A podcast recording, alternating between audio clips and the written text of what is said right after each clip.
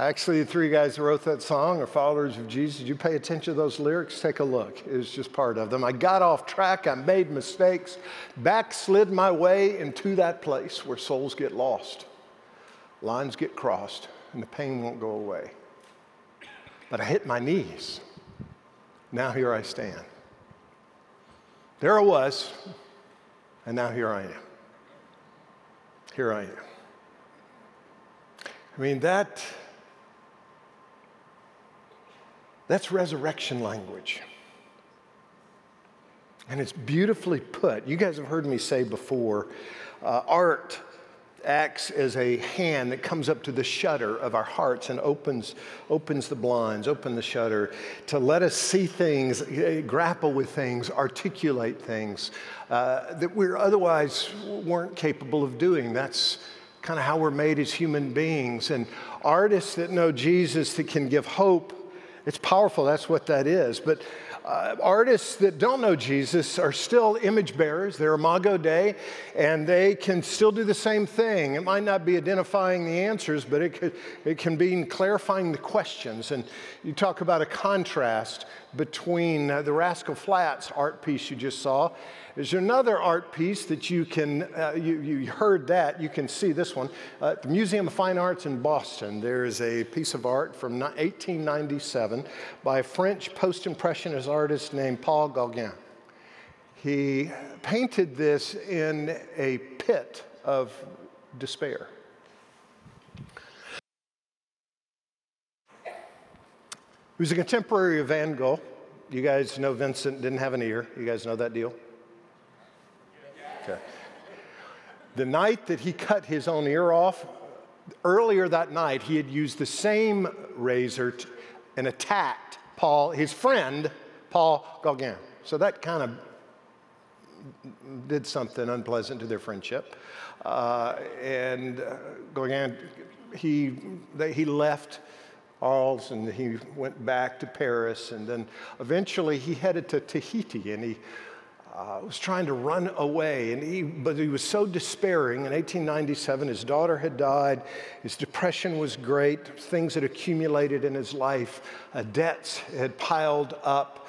Despair had piled up. He decided to kill himself, commit suicide. But he said, Before I commit suicide, I'm going to do one last work of art. And it's what you can find in the Museum of Fine Art in Boston. And he painted this, and up in the top left hand corner, and you can see it on the side screens, he essentially entitles it. It's three questions. D'où venons-nous? Qui sommes-nous? Où allons-nous? Where'd we come from? Where have we been? Who are we right now? What's happening right now? Where are we going? What's going to be in the future? Past, present, and future. After he finished the painting,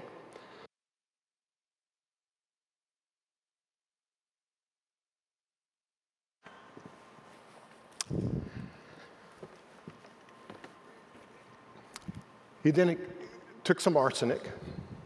Some of you are thinking, did you just take some arsenic right now? Is that what's going on with you? I don't know what's going on with me. And it failed. He, he didn't die. And he described this painting as his greatest work of art, his greatest piece in his entire career. Not necessarily because it was happy news, but because it was profound and it went way deep. What he did right before committing suicide is described his despair. Let me ask you a question in person. At that point of despair, do you think it's their past that's troubling them, their present that's troubling them, or their future that's troubling them? All of the above. We all know it. And he, after the failed suicide attempt, he went on to live a few more years. He said, The way to, to look at this painting, basically, you read it from right to left. And here is the uh, Venons This is the, where'd we come from? A little baby, young mothers right here. In the middle section is the present. Here's two women talking here, a young man puzzled over things, and another young man. Then you continue to. There's so much more, but where are we going? So that's the qui sont nous. And then you move to the all allons nous, which is a, an, an, older woman right here culminating. Here you have a religious figure wondered, does religion have anything to do with what's in the future? But here's an old woman about to die being mocked by a white bird uh, that uh, he, he talked a little bit about. Absolutely brilliant, powerful, visceral. For a human being to say, I'm in despair, and the reason I'm in despair is because of my past, my present, and my future. Does the gospel have anything to say to that? Absolutely. And I'll give you one word light. We'll unpack it, but let's get, put ourselves and frame it in context. If you're brand new here, we're a group of people that are engaging other people to be fully alive in to be fully alive in Jesus. That sounded really appealing, didn't it? yeah, this guy was dying up on the stage and he talked about being fully alive. So uh, I know I've got a cough drop here somewhere. I had one earlier. There it is. Um, as we're engaging one another to be fully alive in Jesus, what we're doing is echoing the words of Jesus himself in John chapter 10, verse 10. He says, I've come that you might have life. The thief wants to steal and to kill and destroy, but I've come that you might have life, have it to the full. That's not a self improvement thing. It goes deep. It's hard. Life is not heart beating, lung breathing. It's the life of God, it's the life of the gospel. And that's from John's gospel. And John wrote his gospel for this gospel of life. So we're taking a journey through it, and we're calling this teaching journey Awaken, this series of, of messages, because that's what the gospel summons us to do. Be changed, awaken. Be changed in the way that you grapple with your past, the way you deal with your present, the way you look at your future. So we're in chapter 8.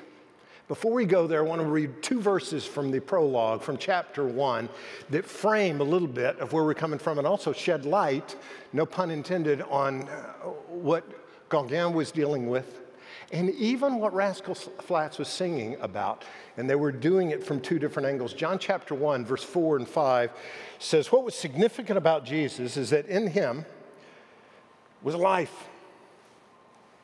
And that life was the light of all mankind. In him was life, not heart beating, lung breathing only, but the life of God. And that life, get this, listen very carefully, is what sheds light on our journeys as human beings. The light shines in the darkness, and the darkness has not overcome it.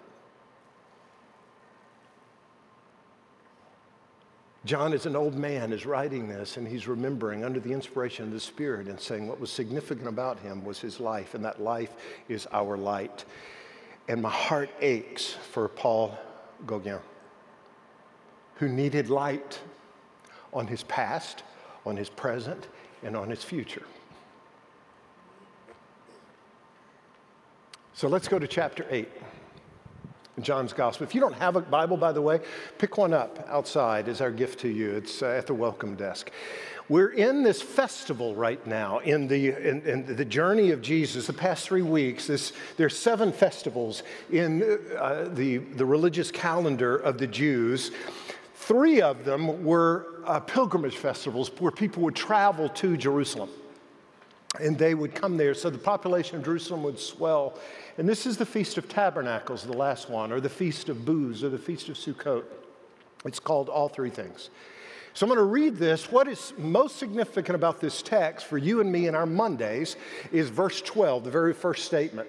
Then I'm going to go through and you're, you're going to need to engage. You're going to need to engage a little bit because there's this dialogue between Jesus and the Pharisees. And I don't want to read it too fast, but I want to get through it quickly and come back and unpack verse 12 but you need to see that what he's saying in verse 12 is validated, it's credible. It's not just this religious leader that's saying something flowery, it's this Son of God who's the life of the world, who's saying, Let me shed light on your journey. Verse 12, uh, John chapter, uh, chapter 8. When Jesus spoke again to the people, he said, I'm the light of the world.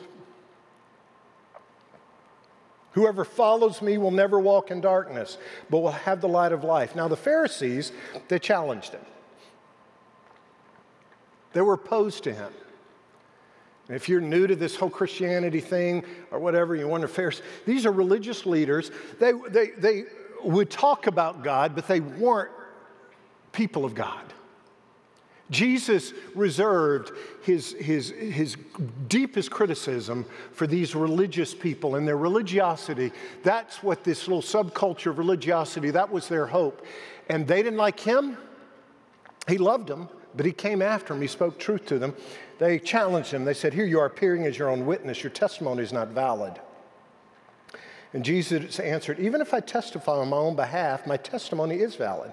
For I know where I came from and where I'm going. But you have no idea where I come from or where I'm going.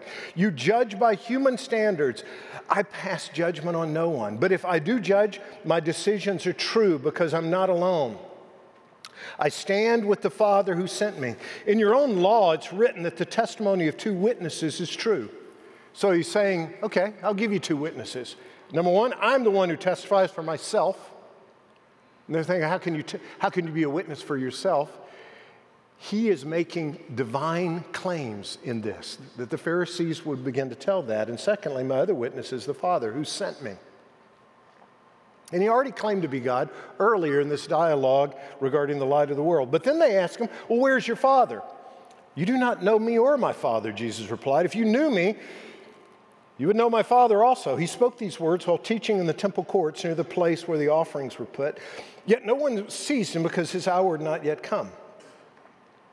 Once more, Jesus said to them, I'm going away, and you will look for me, and you will die in your sin. Where I go, you cannot come. And this made the Jews ask, Will he kill himself? Is that why he says, Where I go, you cannot come? But he continued, You're from below, I'm from above. You're of this world, I'm not of this world. Man, that's strong stuff. Nobody's got those, that verse on your refrigerator. But do you see how he came right at them because they were, they were doing what it was a, an immense cosmic crime. Is in the guise of religion, they were actually leading people away from the truth, away from the way, away from the life, instead of to it. He says, I told you that you would die in your sins. If you do not believe that I am He, you will indeed die in your sins. Who are you? They ask. And just what I've been telling you from the beginning, Jesus replied. I have much to say in judgment of you, but He who sent me is trustworthy, and what I've heard from Him I tell the world. Well, they didn't understand what he was telling them about his father, and so Jesus said, When you've lifted up the Son of Man, that was his favorite reference to himself, it's from Ezekiel's prophecy. Then you'll know that I'm He, and that I do nothing on my own, but speak just what the Father has taught me. The one who sent me is with me, and He's not left me alone, for I always do what pleases Him. And even as He spoke, many believed in Him. You guys did pretty good there. You actually you, you, grappled with that. You can go back through it. Bottom line, here's what to take away. He's validating his claims. And he's saying, Let me give you the validation. It's the Father's witness of me, goes back to the Holy Spirit coming on him like a dove. His own works of miracles were to validate and give credibility to what he did. That leads up, he's pointing to his passion, his lifting up the Son of Man, the cross, the resurrection, the ascension. He's saying all of that is to give you a heads up to pay attention to what I'm saying. Now we go back to that statement that we started with, that's the, the pivotal statement for this morning. It's what I want you to wake up tomorrow morning thinking about this statement. John chapter 8, verse 12. And then Jesus said this He spoke again to the people, and He said, I am the light of the world. Whoever follows me will never walk in darkness but will have the light of life. Here's the context of that Told you the festivals, Festival of Tabernacles, yes? Festival of Tabernacles, two big symbols. The Festival of Tabernacles was to celebrate God's enoughness, His provision for them in the desert, in the wilderness. Water was a symbol. We talked about that when He said, Anybody thirsty, come to me and drink. As the priests were pouring this, the, the water during the celebration. Well, the last day of the feast was also very significant from a fire standpoint. This is before electricity, before any artificial light. In the court uh, the, the, the, court of the women, they referred to it as, there were, there were four towers, giant lampstands, 75 feet high. Each of these had four ginormous bowls of oil that, and in, those, in, in that oil were, were wicks. It was the priest's clothing from the previous year. Four bowls on each stand, each 75 feet high. You've got 16 bowls. When they lit it, it became a wonder of the world because the, all of Jerusalem was illuminated. People could see it for miles. And in the midst of that, what those said that was a symbol of is God's presence with them in the wilderness. Psalm 105 recites a little bit of what, what the children of Israel experienced. He spread out a cloud as a covering and a fire to give light at night. So they were celebrating the provision of God for their darkness as they navigated through the wilderness. There was also an aspect of we yearn for his light to come again to the temple. Isaiah chapter 9, verse 2 prophesied about Messiah coming. Uh, it says, The people walking in darkness, they've seen a great light. And on those living in the land of deep darkness, a light has dawned. It's referring to Messiah, referring to Jesus. Now, here's Christ's commission to the Father. From Isaiah 48, a lot of you know Isaiah is one of my favorite prophecies. This is, these, there's so many prophecies, meaning predictions, descriptions about Messiah coming. In verse 6 of Isaiah 42, he says, I, the Lord, have called you in righteousness, and I will take hold of your hand. This is the Father speaking to the Son. I will keep you and I will make you to be a covenant for the people. That's referring to the Jews. And a light for the Gentiles. So it's for everyone. You're coming to give light for everyone, to open eyes that are blind, to free captives from prison, and to release from the dungeon those who sit in darkness. Now let's go back to Gauguin.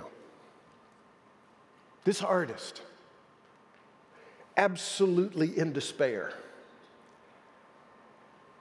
And it was because he was facing the implications of the fall in his life with no illumination. And without illumination, this is what the darkness of our fallenness does. Our past appears to be unredeemable, our present seems to be unmanageable, and our future seems to be uninviting.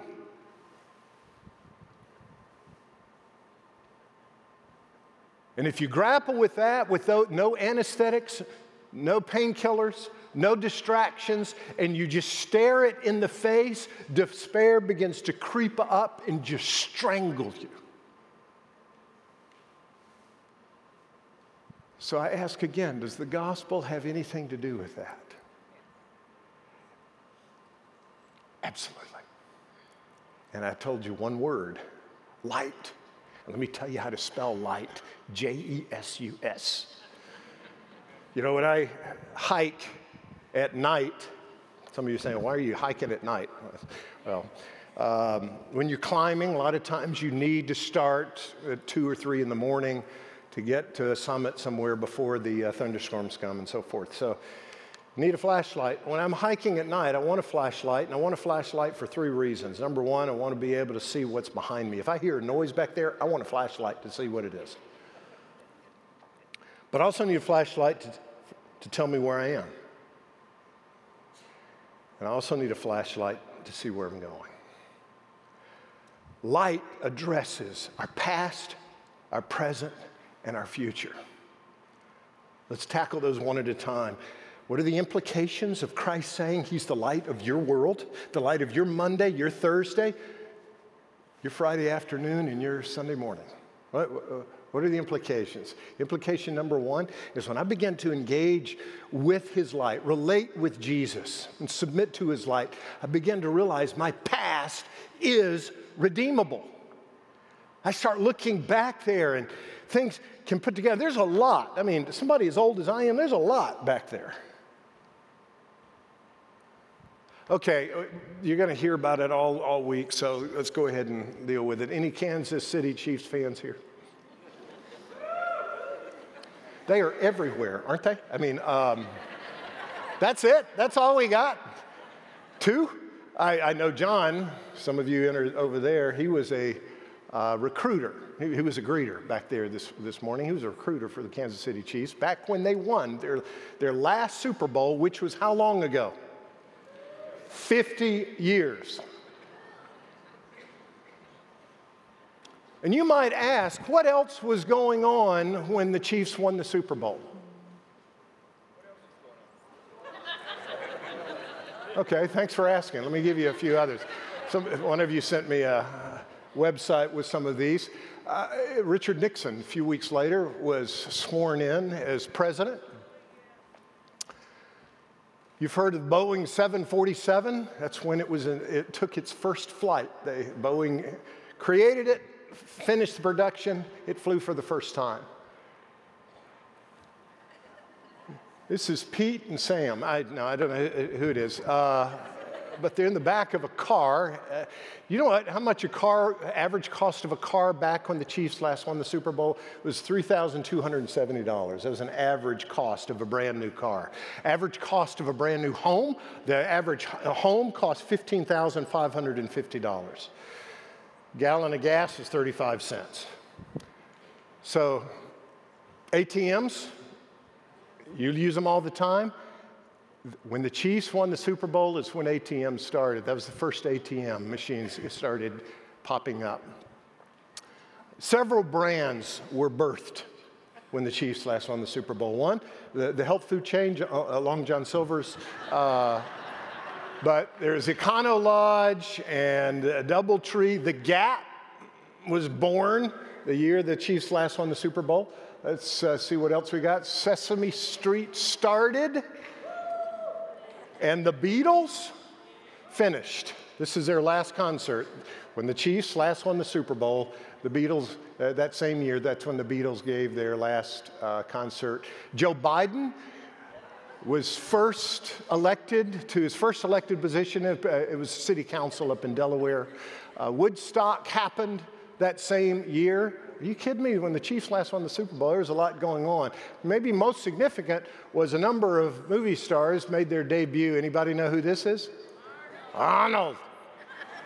I don't know what the, the name of this movie, I think, is Hercules in New York or something. And uh, He's actually credited as Arnold Strong. Not even, they couldn't even, they, they didn't know how to spell Schwarzenegger and put it in the credits. He actually had lines, but he didn't say any of them because his Austrian accent was so thick at that time, this before he became mega star, they had somebody else dub his lines. So if you watch that movie, there he is. So that was most significant. There were lesser things that happened uh, that year, like uh, we walked on the moon. So a lot went on when the Chiefs last won the Super Bowl. What's going on in your life? Maybe you weren't even born when the Super Bowl last happened with the Chiefs and the Vikings playing, but you know when you look back here, stuff happens. And it's not all wonderful stuff. And we have memory. And that memory accumulates, and there are implications, and we look back. And sometimes it's not the most pleasant thing cartoon of the cowboy riding along solo out in the west. He comes across this Native American on the, the, the rocky dirt road, and the Native American is laying down on the, on the dirt with his ear pressed to the road. And the cowboy comes up, and the, the Native American says, Wait, wagon, two miles ahead, two horses one gray, one black.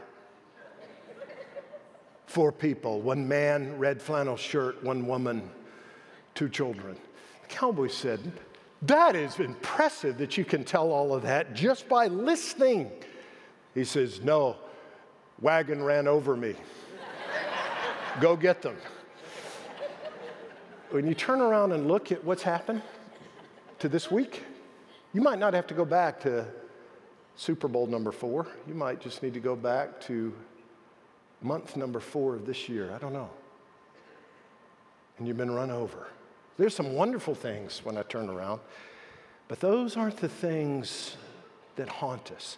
Two categories of our past that can choke us and debilitate us. One is our sin, the other is the shrapnel of living in a fallen world that gets embedded in our lives. Our sin, other people's sin, or sickness, the shrapnel, tragedies, things that happen that we don't understand, that we can't make sense of. First of all, that sin, we talked about that last week. Some of you received forgiveness for your sin through Jesus, received Him as Lord and Savior for the first time. It's awesome.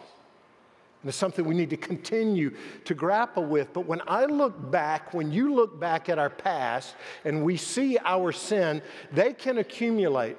And we need light. Now, we don't always welcome the light. Jesus put it this way in John chapter 3. He says, uh, this is the verdict, verse 19. Light has come into the world, but people loved darkness instead of light because their deeds were evil. We don't like being exposed for what it is. So as a result, we either modify or deny or ignore or deflect. And we've got all of these coping mechanisms for our sin. None of them are adequate, but we just don't want to face the pain of it. But the beauty of the light of Jesus doesn't say it's not painful because he calls it for what it is, but he comes and he says, let's shed light on what it is and also how adequate my work on the cross is for every aspect of that sin. First John chapter 1 verse 7, but if we walk in the light as he is in the light, we have fellowship with one another, and the blood of Jesus, his son, purifies us from all sin. So, the aspect of my sins that are chasing me, and when I look back, the light of the gospel illuminates not only my sin, but Christ's adequacy, his work on the cross, his substitutionary death for me. How about the shrapnel? How about the stuff that I'm thinking, what is up with that, God? Why did that happen to me? Why did that take place? Why did this person do this? Why did I do this? Might not be sins, it might just be knuckleheaded stuff.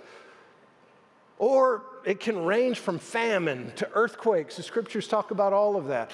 But could be other people's sins in our lives. I love this description still in Isaiah, the messianic prophecy, Isaiah 61, about what Messiah does, about what's happened back here in our past. It says, The Spirit of the sovereign Lord is on me. This is Messiah speaking, because the Lord has anointed me to proclaim good news to the poor, and He sent me to bind up the brokenhearted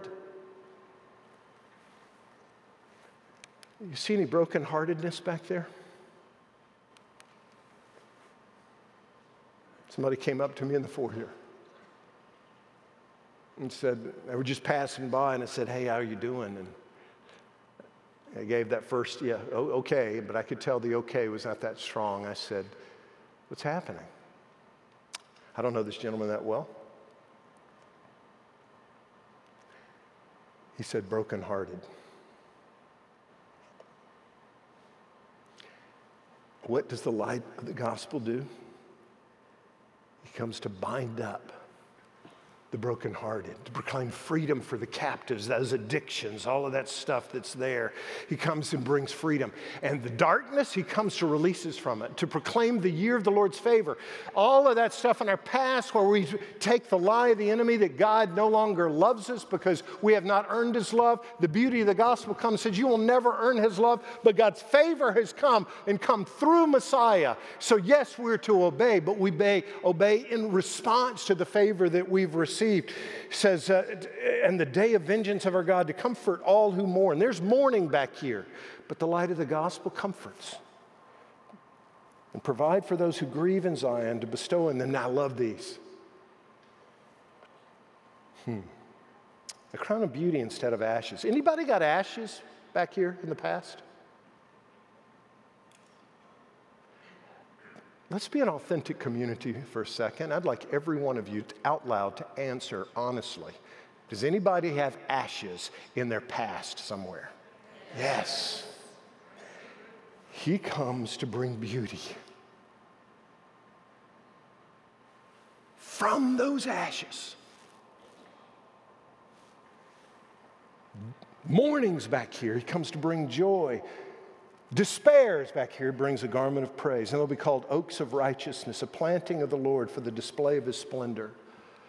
And I love this. We've got ancient ruins back here, but they can be rebuilt and restored. Places long devastated. Okay, since we're got one more week of all the stuff, one more Super Bowl story back at Christmas.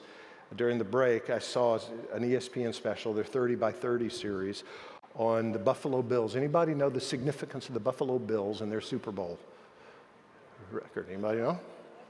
Any, any Buffalo Bills fans here? Okay, so you and this Chiefs fan need to get together. the Buffalo Bills are the only team to lose four Super Bowls in a row 1990, 91, 92, 93. Their most painful one was very probably the first one. They lost 20 to 19 by one point, only Super Bowl to be settled by one point. Went down to the last seven seconds. With seven seconds to go, Scott Norwood, their kicker, Arlene and I have a special place in our heart for kickers. All three of our sons were kickers. In high school, one in college, and so we pay attention to kicker, the plights of kickers. Scott Norwood came up, 47-yard field goal, wide right he was interviewed, he, he tears up still all, this, all these years later. They, they, they came back to Buffalo, and the town, the city wanted to still celebrate them for winning their league championship, but Scott Norwood was devastated because he ended up losing the game, obviously, and it was because of him, he felt. So he hid in the back of the platform in front of 30,000 people behind all the offensive linemen, you know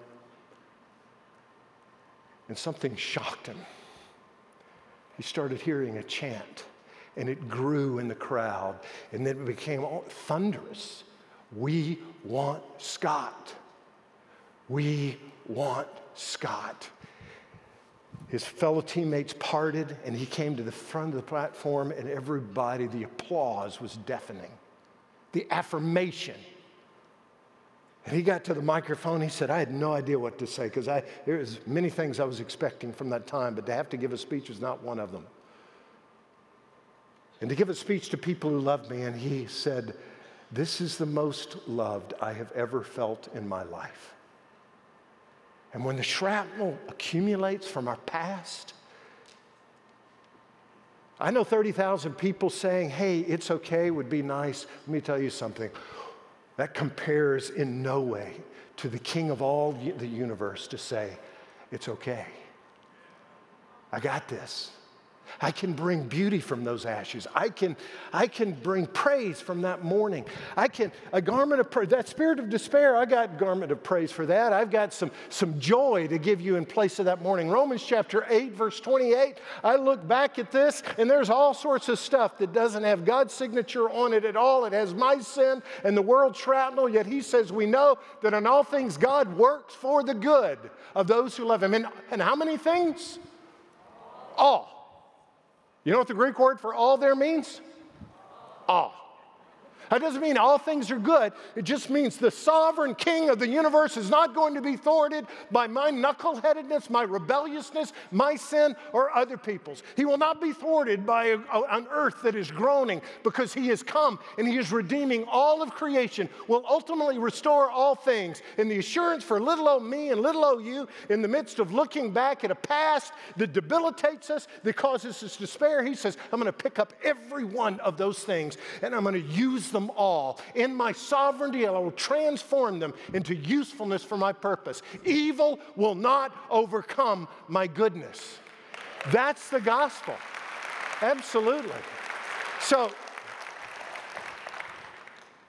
I got all choked up earlier. It slowed me down, but uh, I, I, think I've got my voice back. So here we go. Um, secondly, it's not just the implications of his light, it's not just that my past is redeemable, my present becomes meaningful. Do you know Americans are the most anxious people on the planet? Amongst the most anxious nations, we are more, there's more anxiety. Americans are dealing with more anxiety than um, Niger- places like Nigeria Lebanon, Ukraine. Why? Because we've acquired it all and we've realized it ain't enough. Isaiah chapter 50 or chapter 42, verse 16 says, I'll lead the blind by ways they have not known. Along unfamiliar paths I will guide them. I'll turn the darkness into light before them and make the rough places smooth. These are the things I will do. I will not forsake them. But let me tell you, there is an enormous asterisk. The asterisk is but those who trust in idols. So if I do what Soren Kierkegaard, the Danish philosopher, describes as if I try to tranquilize myself with the trivial, because, as another existential, existentialist said, uh, Henry David Thoreau, all, all men lead lives of quiet desperation the way we deal with that is we try to, we'll tranquilize ourselves with the trivial. We, we come up with our own painkillers, our own distractions. We turn the light of the gospel off and we illuminate our own way. This is what will fulfill me in this moment. He says, if you do that, if you say to images, you're our gods, you say, well, I don't do that. I don't have a stone statue in my house. Uh, you, idolatry comes in all shapes and sizes. It's what we're going to instead of Him for the significance he says, You'll be turned back in utter shame. You and I live in a culture that says we're lucky blobs of mud. We, we, we happened, we were born by accident, and we're heading to nothingness, and yet we're somehow supposed to create significance in between that's logically improbable, impossible. And if you deal with it honestly, without the gospel, you end up doing what Paul Gauguin. Where have we been? What is this all about? Where are we going? Don't know. I'm going to take some arsenic. Yeah, with the gospel. Isaiah chapter 60, verse 1. You trust Jesus, so here's the, the, the privilege. Then arise, shine, awaken in your journey. Doesn't mean we ignore the difficult stuff in our past or our present, but we engage with it within the light of the gospel because our light has come and the glory of the Lord that we can now participate in rises upon us. See, darkness covers the earth and thick darkness is over the peoples, but the Lord rises upon you and his glory appears over you. C.S. Lewis refers to those things as patches of godlight that appear in our journey every day. So, in the midst of what I'm dealing with, what you're dealing with in our past or our present, hear the words uttered at a festival with these blazing torches by a little carpenter from Galilee who says, You got darkness? Let me tell you what I got.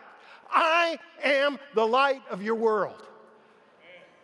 And the darkness is not going to overcome, but it also deals with my future.